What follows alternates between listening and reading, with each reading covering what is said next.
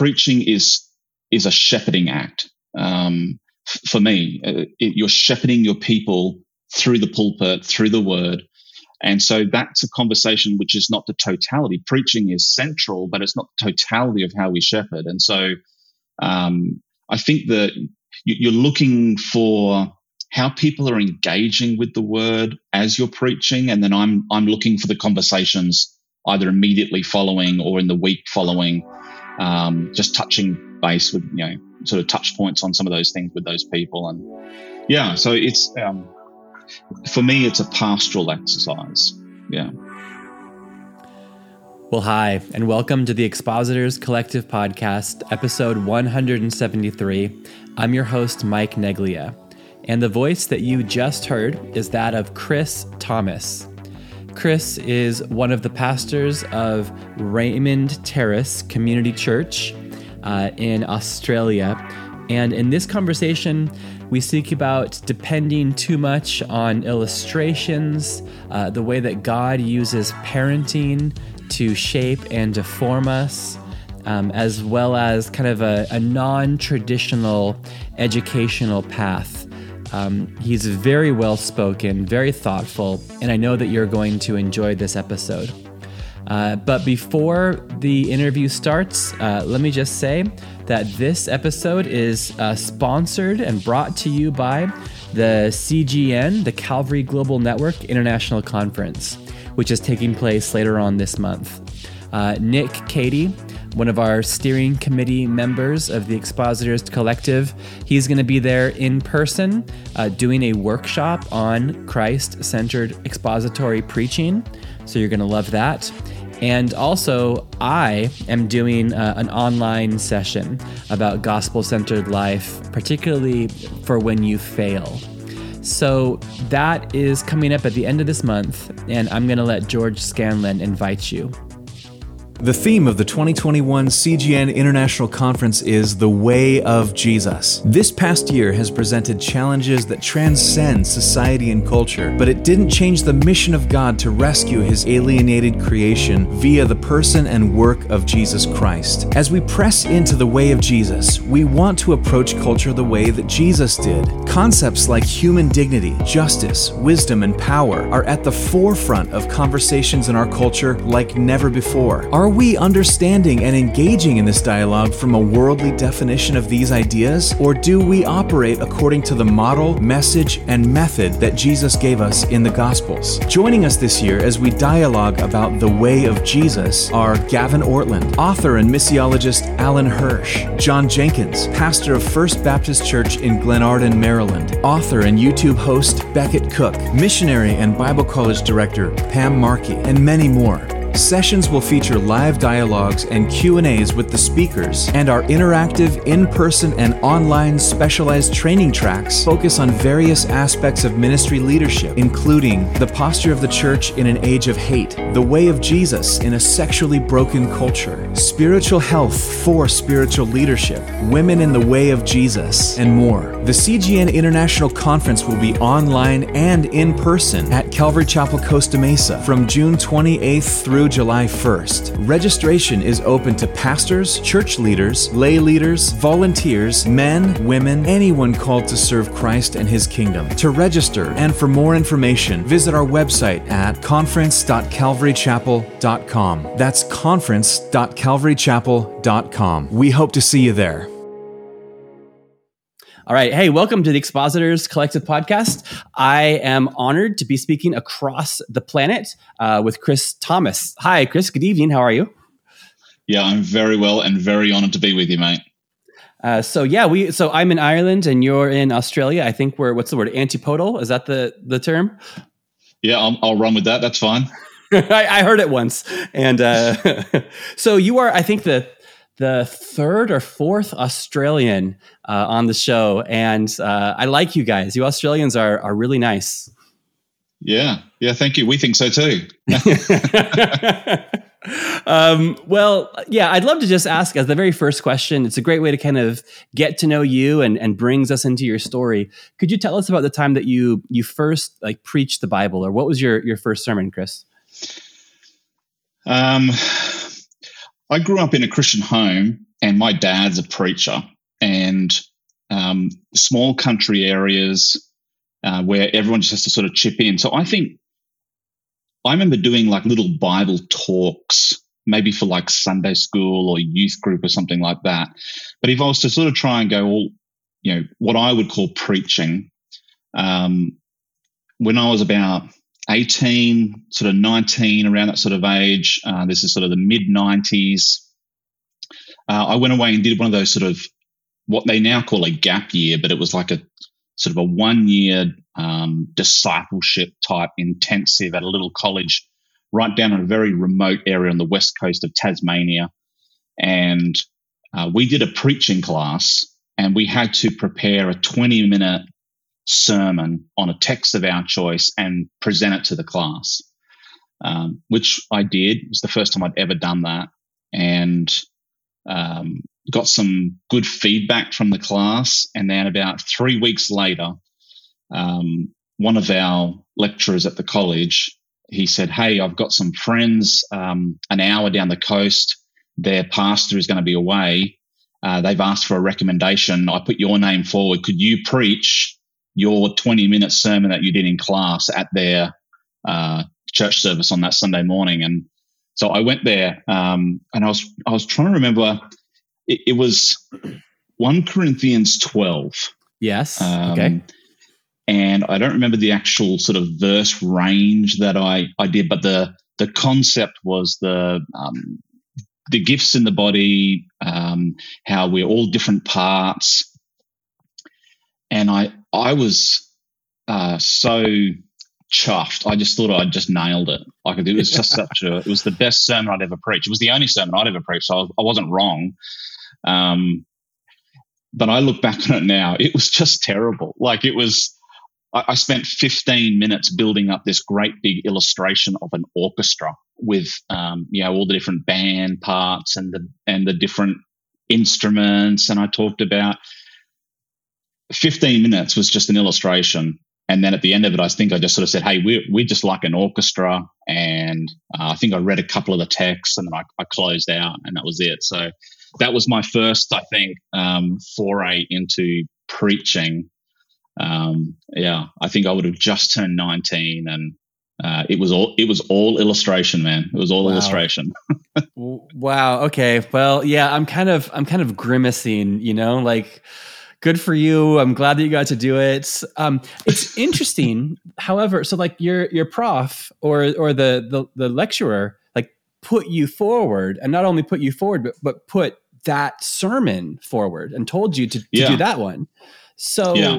um, not to throw him under the bus or or all your other classmates but was that the best one available um, i would have to i would have to do some hard thinking about about what the other options were but it quite possibly could have been mm-hmm. um, it's probably also to a certain degree a commentary on um, small independent churches in country areas in Australia and and the depth of preaching that exists.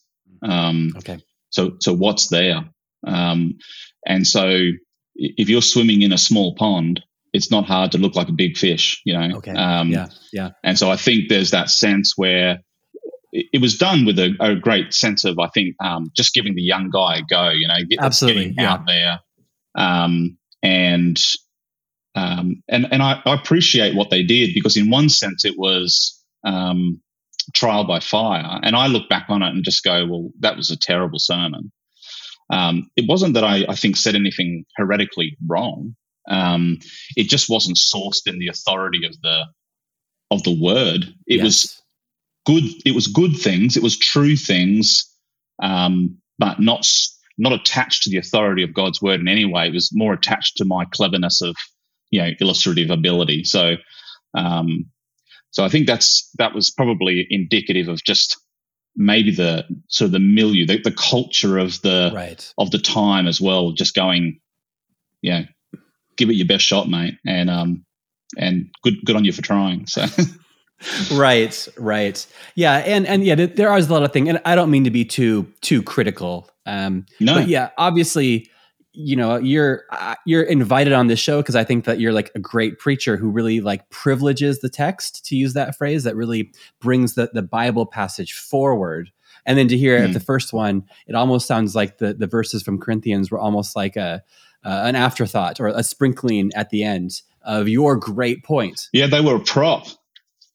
they they were a prop to my story, right? So um, wow, wow, yeah, and and I think that's to a certain degree. Um, and I don't want to be critical of even of, of the you know the lecturers or the professors that were teaching because it was pretty early on in that gap year. So I'm I'm kind of just really, I guess just I'm just starting to feel my way, and they were just cutting, finding out where where the students were as well.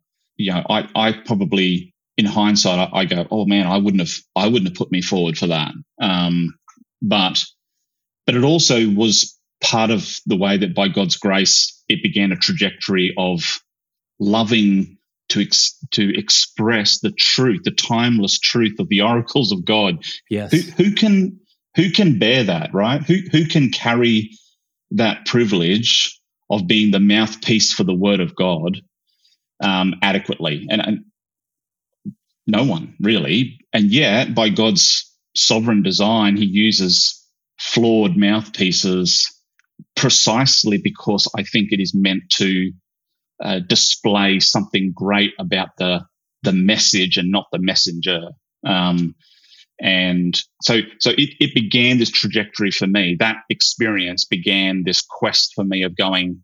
I um, uh, this is a, a weighty and a glorious responsibility, and I'm both terrified by it and drawn to it.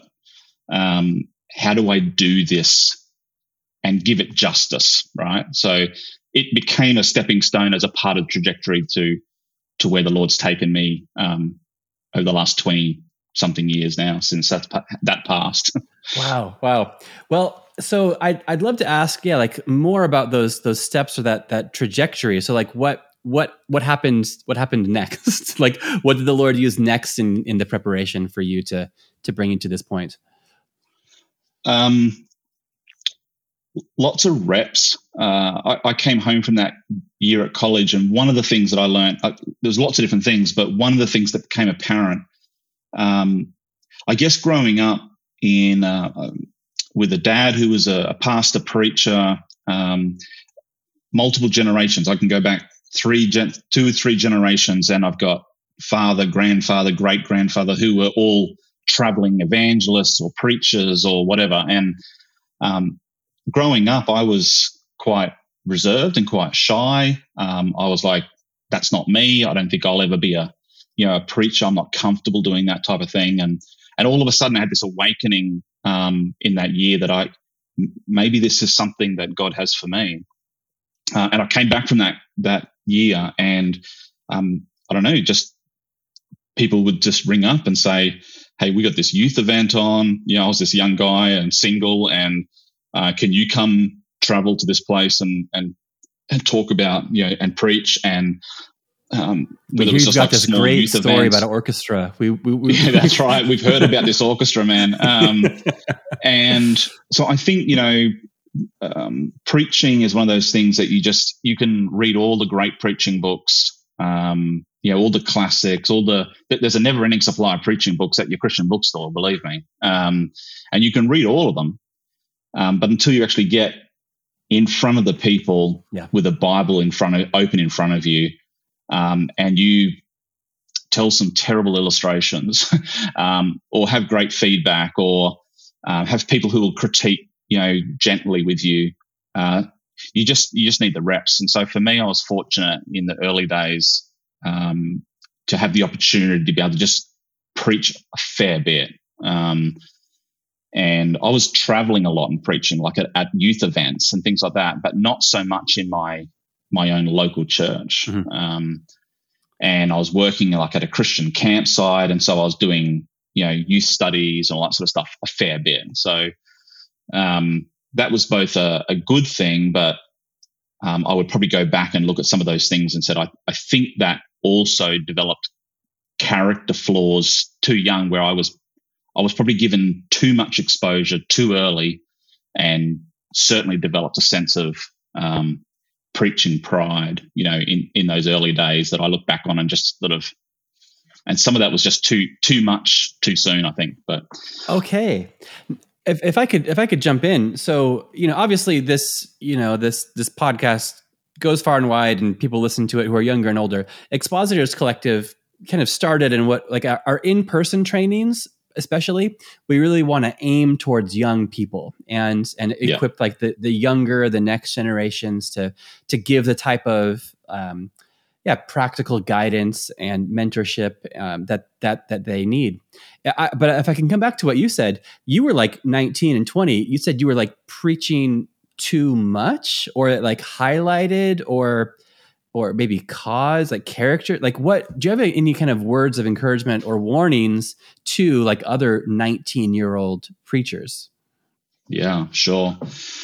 Um i don't think i'd draw a hard line and give you a number to say that's too much preaching or that's not enough preaching. I think um, it probably plays a little bit into you know personal character um, things that god's working on anyway but um, i would say that you don't have to say yes to every opportunity, um, particularly if you've got um, a natural oratory skill already. I think there are there are people. So here's the thing: I, I just view, preaching and just go. There are non-believers that are not regenerated by the Spirit who have the capability to speak well and communicate well. You know, at a TED talk or a, a whatever. Sure. So the ability to communicate clearly does not necessarily equate to being a great preacher. And I think one of the things that occurs, particularly in um, maybe church circles where there's an aged population, people get really excited when a young guy shows some, um, you know, sh- some sort of semblance or some sort of, you know, it's like, man, this guy might be a great preacher one day. He might be the next Billy Graham, you know. And so it doesn't take very long, and that can start to embed in your own heart where you start thinking, you, yeah, you're right. I I'm the next Matt Chandler. I'm the next, you know, whoever you, whoever your heroes are. Um, yeah. And I would just say that it's probably really necessary to to get some reps, do some preaching, but do it in a safe place. I, I, would be careful about trying to go outside of your own um, your own family for a little while. Um, have some people who know you well enough and and can see your other character flaws well enough um, to be able to have that speaking into your life um, sort of relationship. Otherwise, if you're just a guest, um, yeah, if you're a guest preacher, I've not been a guest preacher in many people's places where I've come and had someone sit me down and you know and critique me and talk. They, they generally are saying, "That's fantastic. You were yeah. such a blessing to us." And if you if that's all you're hearing, um, you're not going to hear the necessary ways of improvement and things that you're not doing that you need to grow in. So, um, so I would say, yeah, do the reps, but try and do them close to home.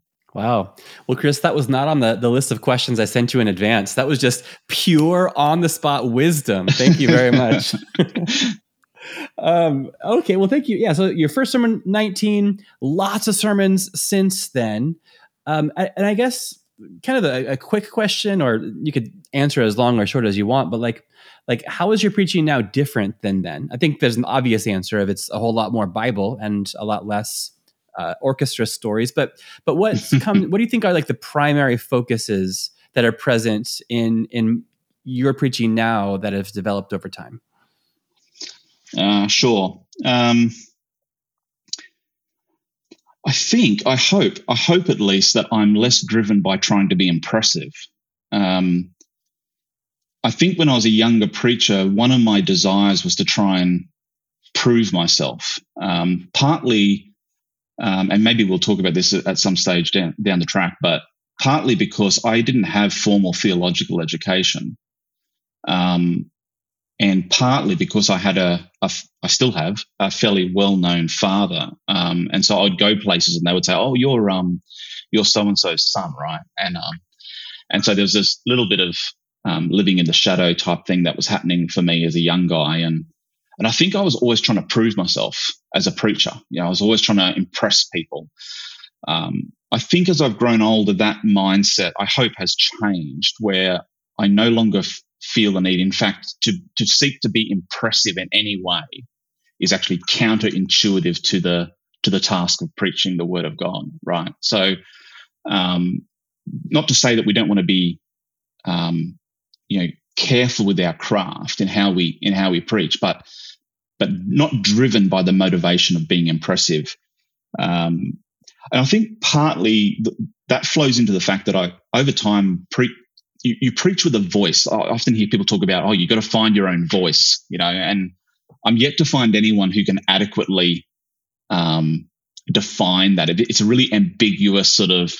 Um, you, have talked to a lot of preachers, so maybe maybe you can point me in the right direction as someone who's got a great definition of that. But we have a few episodes about it. Actually, they'll be in the show notes. yeah, yeah. So, so I, I would sort of go, hey, you know, there's a, there's a sort of uh, combination between our personality and our character and our experience, and then your sort of contextual location, which which eventually contributes to your voice. Um, I think I've just become more comfortable with with my voice as I've got older, okay. um, and and preach. That that changes your preaching. Um, and then probably the third way that I think that I've grown over those years is my ability to balance the two tensions in preaching, which are for me um, both the the content of your preaching. So you know, I'm I have a far greater commitment to it is the word of God which transforms people's lives, both through the the message and the power of the gospel for salvation and the sanctifying work of the word and the truth as it you know lands in people's lives. So I go, if if we're not if we're getting up and preaching and we're not giving Bible, then I'm not sure we can adequately call ourselves preacher. We can call ourselves a an entertainer or a orator or any other number of things, but maybe not a preacher. Um, so a personal commitment to sort of go, hey, ex, you know, expository preaching, or what I would define as thematic expository work. So if it's something which is topical, is sort of saying, okay, we're going to look at this issue or this topic, but we're going to do that within the context of, you know, the Word of God without right. proof texting all over the place. Uh, so, but but balancing that context, uh, the content, and then the context of preaching, because I think in the past I had this sense that preaching was an event that I did. Okay. Um, you you preach, and I preached into a vacuum. You know, it's a bit like uh, this day and age, it's podcast preaching, right? You, you're not preaching to any person in particular. You're just preaching content. It can be all good and good material, and it can be Bible. But I think that preaching was always designed by God to be a shepherd in front of his flock, bringing the word of God to the people of God. Both of those things exist. Um, and so I'm growing as I get older in understanding the balance of going, I, yeah, yeah, I don't mind preaching at events, or um, you might listen to a, a recorded sermon um, of mine, and it may impact you into where you are. But but when I was preaching that sermon, I did not have you in mind. Yeah, um, yeah, yeah. I, I wasn't aware of what's going on in your life. Um, you can't you can't come to me afterwards unless you send me an email and say, "Hey, uh, Chris, you know, you, were talking about this. I'm struggling with that. How did those two?" Whereas that that happens on a weekly basis amongst the flock that I'm responsible for. So I'm preaching into that context, and I've got to hold those things in balance for me. But.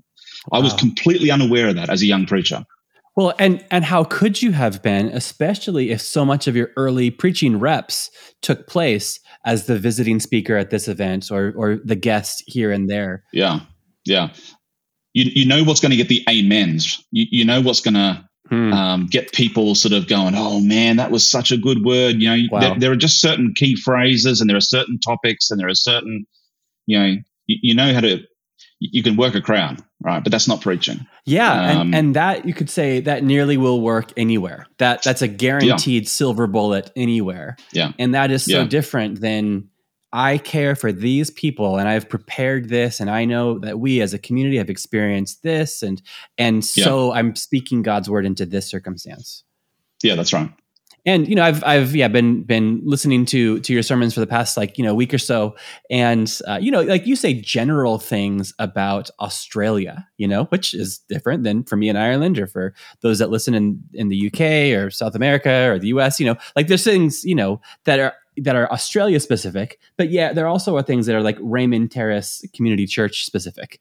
And yeah. and that's what they need not just the general australia but like our church our time right now yeah, yeah. I, I think that's part of the um, the wonder of the Word of God, a, a timeless Word, um, a timeless God. You know, so even let's say we're preaching through Philippians at the moment, and you know, Paul's writing a letter to the to the Philippian church. It's centuries and centuries ago. You know, we um, in, a, in a completely different culture, in a completely different time, facing completely different, and yet it translates and and there are touch points in our context in our town you know just a small town. Uh, but i know the people. I, I, know the people that are in our church and their um, what their struggles and their disappointments and their joys are. And i'm continually going how does god's word um, land, how, how do these people live out faith? How do they live out the kingdom um, grounded in the authority of god's word? Um, they've got to know that, right? So there's just general stuff that's always going to be true anywhere, um, but then it has to be uh, contextualized to a certain degree. I think you, can push that probably too far, but um, but but it definitely has to to land somewhere, and I'm responsible for it landing amongst the the flock that I'm responsible for. so yeah. Yeah, and and and the worldwide church has experienced a great challenge of that uh, in 2020 and into 2021. Um, you know, you you mentioned just preaching into the abyss. You know, that's yeah. for some of us that's not a metaphor. For some of us, we've been standing yeah. in front of webcams preaching to nobody. Yeah. Um, and there's been the added challenge of trying to gather what we what we know about the people and and communicate that so that's that's a real challenge and as churches are beginning to come out of lockdown or you know a, a few still are uh, my church is meeting for the yeah. first time this Sunday. Yeah. So we're having our first in person. Praise God. Yeah. Yeah. Well, we meet in a school, and also Ireland has very restrictive, like the most restrictive. Yeah. So so we're slowly coming out of that. But I know that you know our brothers in Texas have this is long behind. And Australia, you guys have been meeting in person for quite a while too. Am I right? Yeah, so we we shut down and didn't meet in person from March of 2020 uh, through to the end of November. Oh, really? Really? Of okay. 2020, we didn't meet in person, and we had quite harsh and strict lockdown laws. Um, and then it was sort of slowly yeah. Uh, we, we couldn't meet at our full capacity and there were lots of other restrictions while we while we met. But uh, as soon as sort of we were able to, we were we were like, hey, this is important, let's meet. Um, and I, I preached in front of a you know, I was pre-recording sermons all through that period of time, and then we would just play them. So I'd record Thursday, um, and then we would sort of insert it into our live stream on the Sunday. So part of our service was done live, and there were pre-recorded parts. Um, it was a very emo- I'm not an overly emotional person, but it was a very emotional and special thing to sort of stand in front of the church on that first Sunday back and look them in the eyes and right. and right. continue to deliver you know God's word in a way that would um, hopefully encourage and bless and challenge. But um, but it was special. Yeah, it was a special thing. Yeah, well, I, there are like dozens and thousands of podcasts about like coronavirus stuff and I don't want to like overly focus no, no, no. on that. Yeah, yeah. But but yeah. maybe like so, you know, now that you are in person again and and many of those listening are in like how can we take advantage of that? Like what are the what is the kind of like that in-person moment uh what are ways I guess where we could lose that or skip it or not treat it as important now that we have it? It was taken from us for a while, now we have it again. How can we take advantage of it the most? I mean, it's probably a bigger conversation than just preaching. Um, I yeah, think specifically yeah, right. how it relates to preaching itself um, is what happens around preaching, like in the sense of the act of preaching. You can stand in front of a webcam and you can do it, right? Even if you've got a good imagination and you can imagine your people standing on the other side of the camera, um, you know, you can you can do that. Um, it, it's the it's the times I think in the rest of the service. It's the times before and after services. As as a preacher, um, you're shepherding the flock from the pulpit. Um, it, it's not just that a, a it's not an isolated event in the service. It's not like you do your service plan and you say we're going to sing six songs and we're going to do this announcement and then we're just going to do this preaching. Um, like pre- preaching is is a shepherding act. Um, for me, uh, it, you're shepherding your people through the pulpit, through the word, and so that's a conversation which is not the totality. Preaching is central, but it's not the totality of how we shepherd. And so um, I think that you're looking for how people are engaging with the word as you're preaching, and then I'm I'm looking for the conversations either immediately following or in the week following, um, just touching base with you know sort of touch points on some of those things with those people, and yeah, so it's um, for me, it's a pastoral exercise. Absolutely. Yeah. yeah. Well, thanks for again. Now, now here's a hard pivot. Okay, I can't think of a good transition from this to the next. Why don't you talk to us about your educational background? so, yeah, this will be a really short conversation. so, at 19, sounds like you're on a great track. On 19, you went to this like training training school. That's great. What what happened next? Where did you go next? Um, yeah, look, I, I preached. Um, I was, I think I mentioned I was working with um, like a Christian camping type parachurch organization. Um, I then started getting involved in doing taking uh, cross cultural short term mission trips to various places around the world. Um, I grew up in in Australia, but I grew up in far north, like you know the outback, or that, that real um, stereotypical outback a small indigenous community where I was, you know, white but a minority, um, and so I had this sort of extensive cross cultural experience in my formative years, and it gave me a love for cross cultural mission. Uh, so I got involved in doing all this stuff, and then um, you know I got married and um, met this beautiful woman. We married, we started having children, and um, in around that sort of early twenties, mid twenties, um, I had a pivot away from seeing the church as just being a sending agency that really all the other parachurch organizations did the real work of mission and ministry, you know, and um, that's kind of what my mindset had been for some reason.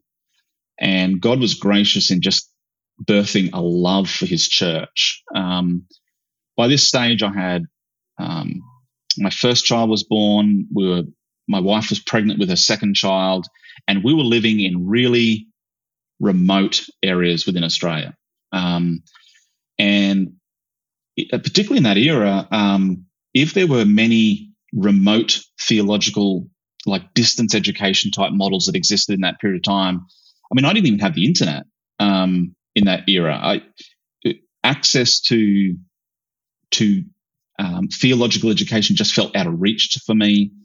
Um, I was still struggling with personal identity issues. I struggled academically through high school um, and had sort of developed this sense of going, you know, I can't study at a high level.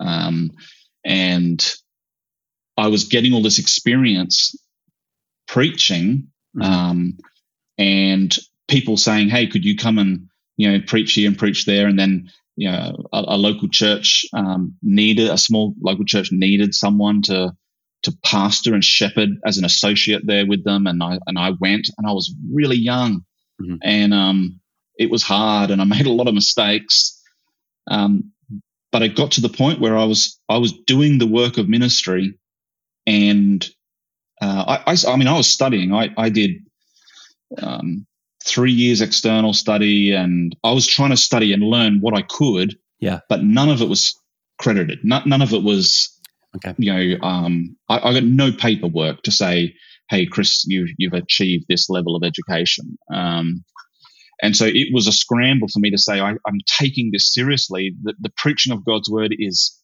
is so important. But I felt like I didn't have access to the, what I would like to have, you know, studied and done. And so I just had to go, well, what can I get?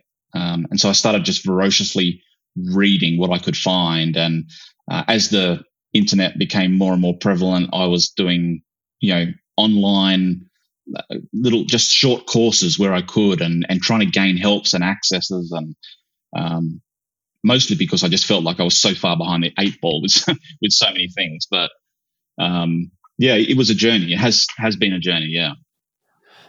And what's um, yeah. So, would you say to somebody who has an opportunity for formal uh, accredited university or the seminary to, to go for it or are you kind of the poster child for the, the non-traditional means of preparation um, i'm probably a blend between the two my first response to anyone who's saying hey i'm thinking that i that god may be preparing me to shepherd in his church to yeah. to lead his people then then i would say you need to take seriously your responsibility to um, come under the word of God.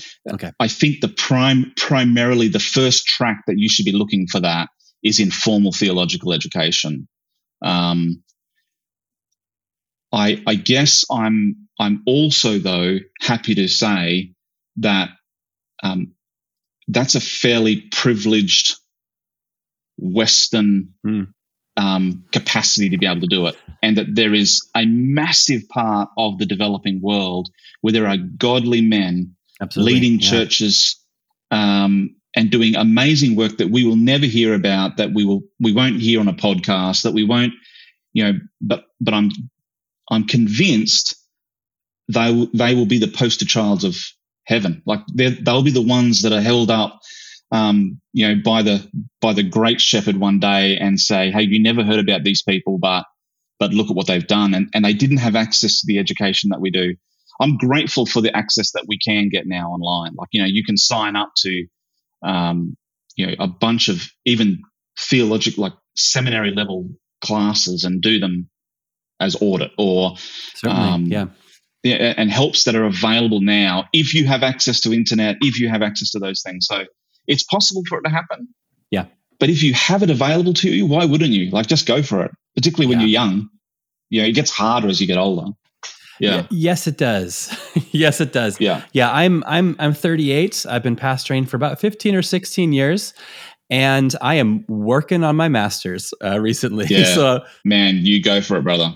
I did a yeah like a two year associate's degree when I was young, which is yeah unaccredited, yeah. but you know it's it's a lot of Bible education and it's a it's a wonderful thing late in life uh, not late in life, middle of life. Here's open, touch wood. Yeah, Um, but uh, yeah, it's, it's it's a great thing to be doing. Part of me, part of me thinks like, oh, why didn't I do this when I was earlier? Sorry, when I was when I was uh, younger and had less responsibilities. But then also yeah. part of me, and I've said this to other like, you know, older students.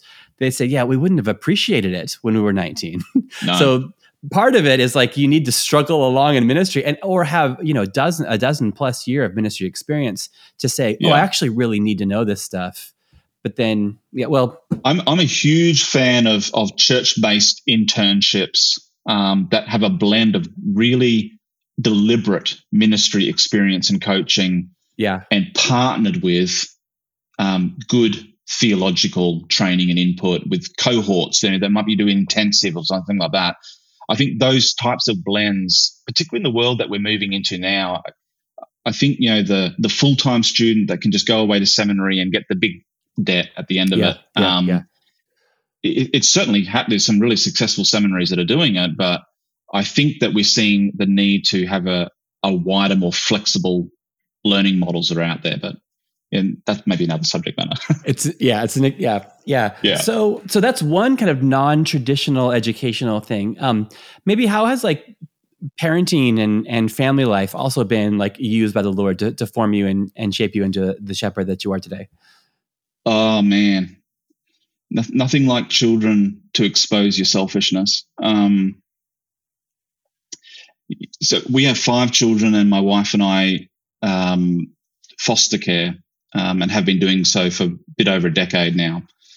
Um, and in the it's, it's different in different parts of the world, but in the Australian system, and not that we particularly set out to do this, but the way that it happened was that um, the very first child that we ever took into our care, um, we didn't know it, nobody knew it, but he was um, quite profoundly intellectually um, handicapped and it didn't show up really until a little bit later in his development. And um, so he's 12 now, but developmentally probably half his chronological age and, and lots of other health problems because of that.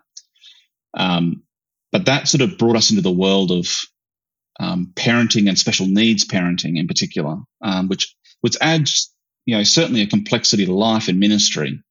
Um, but one of the things that has done is that I think that slowed it slowed life down and it became very deliberate. Um, the, the pace of life, because of as we care for the needs of our family and as our children, we've had to become very deliberate about what it is that we engage with and what and what we can't, or or if we if we can, we have to sometimes modify how we do things, and that just bleeds over into all. It, it, like we just can't compartmentalize life um, to going, well, this is just my private family life, and that has no effect on ministry. It just does. Um, if you're a young guy and you you know you're listening to this and the way that your family, you just can't sort of shelve your family and say that's my family thing, and now I'm going to go hard on ministry. Like, um, it's just the the way that God has designed us is it just doesn't compartmentalize that easily. So, you know, certainly the way that I've learned to um, to realize that life isn't as black and white as I thought it was. Um, okay. It doesn't mean that we compromise on the truth of God's word, but it just means that there's um, an awareness that we need to listen and be careful of how we um, bring God's word to bear into people's lives. Um, to, to realize that people just have different capacities with where they're at, and and we don't have to ask everyone to perform certainly spirit, even spiritually at a certain level to become the you know this this is what the the good Christian looks like. Um, because I'm thinking through, well, what does it mean for my 12 year old son when he's 20 to be a, a young man of honor, um, a young man who handles the word of God to the capacity that he can to, to live out his faith in a way that's authentically who he is and what he's able to do. What does that mean for him to be able to do that? Um, and that's the same for all of us, right? I mean, it doesn't matter who you are, what, what your intellectual capacity is, or what your emotional capacity is. Somehow, all of us need to work through um, what does it mean for God's word to shape who we are to live in this world um, as a representative of our King. And and my job as a preacher is to try and bring that to bear for them and help them in that process. So um, that has shaped dramatically my approach probably to, to preaching and, and pastoral preaching in that sense. But yeah. Yeah. Man, well, thanks for yeah for for bringing us in to that. No, that's um, that's that's good. Yeah, well, yeah, yeah. I have a 15 year old son with uh, with special needs as well, which I think is maybe one of the reasons why I've been kind of like drawn towards you um, on sure. your on your Twitter feed. You mention it every once in a while, but but not yeah. you know, and and you know the, the same thing where there's some things where it's like there's these quite personal moments that that take place or there's there's the grace of god shows up in surprising ways and sometimes it's it's worth sharing it encourages people like me or others you know but at the same time too you don't i, I don't want to like commodify everything or no. and, and and even some of those moments of grace sometimes and i want to be careful how i put it this way like there's sometimes they're they're almost like at his expense, or it's like it's during it's while he's kind of at his lowest. I think yeah. when when yeah. um, I see those moments of grace, and then I don't want to turn that into a sermon illustration. Um, yeah, because it'll you know going back it's it's a silver bullet it's a crowd pleaser it'll get him but it's like well yeah but it's also it's also my son it's it's um it's his life and whether he um comprehends or grasps that i'm talking about him or not like i still don't want to talk no. about him without his consent you know no now, I think whether it's in writing or in preaching, like our kids aren't clickbait, right? They, they just they, they, don't exist to fill my illustration tank. Yeah. Um, and yet, how God works through our families, whether the kids have got challenges or not, um, is often the way that God is shaping in us our yeah. understanding of our own sin or His holiness yeah. or His faithfulness, and and and we're measuring that against God's word, and that that will flavor, I think it flavors our preaching without having to be the, the, the spotlight doesn't have to be on it, right? But, mm-hmm. but undoubtedly, I would say that it's flavored all of my preaching and writing. Um, but it doesn't need to always have a spotlight shine, shine on it and, uh, drawn attention to it. Um, yeah. Yeah, yeah. I, I think that that you and I and others in our circumstance, um, hopefully, yeah, we're, we're being shaped behind the scenes in that Yeah. to hopefully be more compassionate, um, to recognize simultaneously, like God has a, a radical call on people's lives and, and demands the whole of our lives. And then also realizing like, well, like what, what, what your whole life looks like. Uh, it's, it's different Yeah. for different people. You know, a, a complete offering of the entirety of yourself is a different, the, they're different sized buckets, as it were. Yeah, that's right. Yeah, exactly. Well, you know, I had some other questions about like you know your sermon prep r- weekly rhythm, but like that seems almost a little bit a little bit trite at the at the end of that. Um, yeah, yeah. Anything else, Chris, that you you want to talk about or or, or building from there? Uh, we've kind of spanned the gamut, haven't we? From like the the, the eager, the the the nineteen year old zealous, travel anywhere, Yeah. do anything, uh, to to now kind of you know ending on on somewhat of a somber note. But is there is there something that you think like should be included uh, before we wrap this up? Um, yeah, look, for me, one of the things that has shaped my understanding of preaching so much is, um, you know, Peter's exhortation to the church about just in general about your giftedness. You know, so if you're, you know, uh, if you give, then give generously, right? If you uh, if you help, then help help liberally, type of thing. And and and that phrase that he uses, he says, if you're called to preach, you know, preach as though you are preaching the very oracles of God has has really captured my imagination over the years to go there is a there there is just a um you know a great joy to preaching um you know people often sort of say to me man you know, it must be so hard. And I just you know, they're talking about the act of preaching and I just go hey look I love preaching. Like I, I can't wait to step into the pulpit. Like the preparation that goes on for me goes it- it's about a two week time frame my prep process for any given sermon. Um, and um, by the time that that's sort of percolated and I've worked through it and I've structured and I've um, I, you know I manuscript mostly um, these days. And so you know by the time that I've worked a manuscript together and I've gone over that and like I'm ready to birth it right? It's you're just stepping into it and you're like I, I want to get this out now. And so I love it. But but we're handling like timeless oracles of God. Um, and so there's a joy in it and an eagerness that I that I find to preach. That's always been there for me, like right from very young, right through now. I love to preach. Um, but I think that the older I get, the weightiness of that sense of what it is that we're handling. Like, Sure. you know, like when when God speaks, earth and planets spring into existence, right? And and we're taking these words which belong to God and and we're uttering them. James is saying to us, "Hey, not many of you should be preachers because y y there's a weighty, there's a weightiness to that in the sense of the the responsibility that we will have to give to that."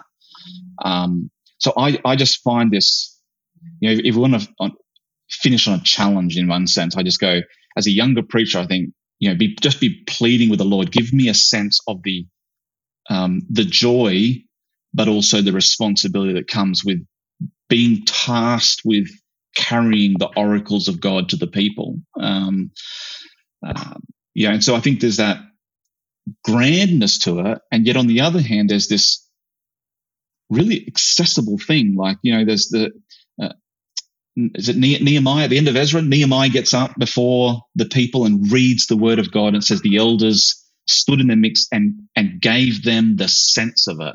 Yeah. And I just think if, if you could boil down the task of preaching for me, it, it's if you, you're reading the Word of God and you're just giving the sense of it to the people. There's a real simplicity to that, um, and yet there's a depth and a gravity to it, which you just go, uh, who, who who can carry that, right? But Right. but yet by God's grace, he's he's just said, hey, listen, I want you to I want you to preach, um, and if you're going to preach, then preach like you're preaching the oracles of God. This is no Right. light thing. Um, Yeah. So yeah, that, that's that's a great joy for me, and I I've loved the journey so far. And by God's grace, if He gives me more time to do it, then um, yeah, I'll be I'll preach till I I'll preach till I drop. Yeah, yeah. Someone said that. Yeah, they want to they want to preach their own funeral, climb into their climb into the casket, and then die. Yeah, that's right. That's right. yeah, That'd be it. Yeah. Yeah. All right. Well, Chris, would you mind would you mind praying for us? Is that is that okay? would you pray for the, the, the preachers? Yeah, I would love to. I would love to. Um, Lord, we come to you because um, we acknowledge that your words bring life. And so while our reflections today, um, we, we pray they're helpful. We, we pray that mm. people might be encouraged and challenged by them. And yet, Lord, if all else failed and our words um, fell away, Lord, may it be that your words remain. Yeah. Um, remain on the, the hearts and lips of those that are tasked with this great responsibility to preach. Um, Lord, give us a love for your word that goes beyond just um, enjoying the academic technicality of it. Um, uh, help it to infuse in our life so that we might carry it to our people well and shepherd them well through your word. Um, Lord, you speak to us through your word, and may that never be something that um, becomes trivial to us um, or that we rush past in order just to to get another sermon um, ready. Mm. Lord, I'm grateful for this great responsibility of preaching, but we are more grateful that you are a God who speaks and you have spoken to us. You've revealed yourself to us. You've revealed our own hearts um, that we wouldn't know about ourselves unless you told us. Um, and you bring the gospel to us through it. And so, Lord, we we are grateful, thankful for the time that we've had together. In Jesus' name. Well, amen. Amen. Uh, thank you so much, Chris. And I hope that you enjoyed uh, listening to that conversation as much as I enjoyed being a part of it. Uh, really talking about some kind of heart issues and looking at the motives of why we do what we do. So, thanks again, Chris. Well, I, this uh, next episode for next Tuesday kind of is a really good fit. Uh, it's Wesley Town, and we speak about uh, the mental health of the preacher. Uh, there's part of the conversation where we speak about how to address mental health and suffering from the pulpit, but the clip that I'm going to play for you now is part of the other half of the conversation where we speak about the mental health and inner life of the preachers themselves. So I hope that this episode and all that we do at the Expositors Collective helps you to grow in your personal study and your public proclamation of God's Word.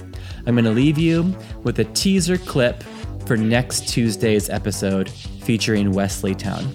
God bless.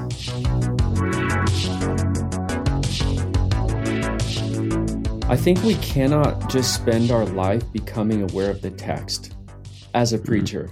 Mm-hmm. We also have to become aware of ourselves and our own inner complexities. I think it's so important, you know, that we're we're trained to like study the Bible and teach the Bible. But part of studying and teaching the Bible is we're coming out in that. Like, yeah. you know, it's a person who's teaching and so all that is in me and all that is going on in my life really, you know, comes out uh, through the teaching of Scripture. And so I think we really have to like identify some of the challenges that we face in our inner life. Uh, one being, you know, discovering our own identity, you know, and being confident in that rather than trying to be someone else, trying to compare, never feeling good enough, but really being confident in how God is wired and created us. Uh, identity is a huge facet, you know, of being mentally and emotionally healthy. Um, I also think just self awareness, like, mm-hmm. hey, we we don't have it all together. You know, there's weaknesses. There's things that we need to grow in. Um, yeah. There are areas that we need to steward and cultivate. Uh, another thing that I would say for just a pastor teacher and you know being aware is our motives. Like what are our motives? Um, to be mentally and emotionally healthy i think we have to have really core values that drive what we do. Yeah. and if our motives are to gain influence or to have big crowds or to impress people we're really missing out. And it's going to it's going to do damage on people but it's also going to you know do damage have consequences for our own soul um, yeah. in in being a pastor teacher and then I, i'd say finally like we have to spend time stewarding our own well being. Um, and I think that means our mental health, our emotional health, our physical health, and our spiritual health. Because we want to do this for the long haul. And so I've experienced burnout. And I, you know, I, I remember about 2010, 11, 12, those three years were really hard years.